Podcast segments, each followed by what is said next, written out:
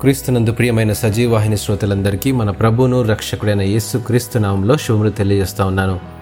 విజయోత్సవములు ముప్పై రోజుల మన పాఠ్యభాగంలో ప్రత్యర్థిని ఓడిస్తే విజయోత్సవాలే అనే అంశాన్ని అనుదిన వాహినిలో నేడు మనం ధ్యానించుకుందాం. ప్రత్యర్థి లేక ప్రత్యర్థులతో తలపడినప్పుడు ఉత్తమమైన ప్రదర్శన నైపుణ్యము ఆవిష్కరణ బలము చూపగలిగిన వారిని విజేతలని అంటుంటాము. మన ప్రత్యర్థి తను విజేతగా నిలవడానికి మనలను ఓడించడానికి ఏదైనా వనంలో ప్రవేశించి మోసపూరితమైన మాటలతో హవ్వను నమ్మించి అప్పటి వరకు ఉన్న మహిమను కోల్పోయేటట్టు చేశాడు. తద్వారా దేవుని సాన్నిహిత్యాన్ని పోగొట్టి శాపానికి గురిచేసి మరణాన్ని కలుగజేయట ద్వారా విజేతనయ్యానని విర్రవీగుతూ ఉన్నాడు.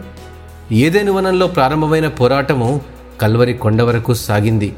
అయితే మరణమును గెలిచి పునరుద్ధానము ద్వారా యేసు విజేతగా నిలిచాడు.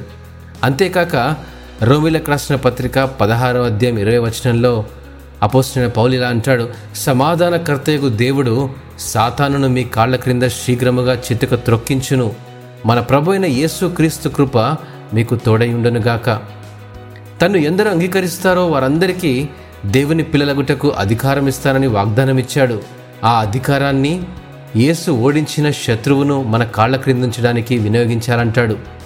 మన కాళ్ళ క్రిందనున్న ప్రత్యర్థి ఏదోలా మోసగించి ఏమార్చి తిరిగి మన జీవితాలపై విజయం సాధించాలని ప్రయత్నిస్తూనే ఉంటాడు.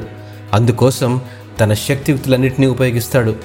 అనుక్షణం మనలను ఓడించడానికి ప్రయత్నిస్తూ ఉండే అపవాదిని మన కాళ్ళ క్రింద ఉంచడానికి దేవుని శక్తియుక్తులన్నింటినీ ఉపయోగిద్దాం. దేవుడు మిమ్మను ఆశీర్వదించినగాక. ఆమెన్.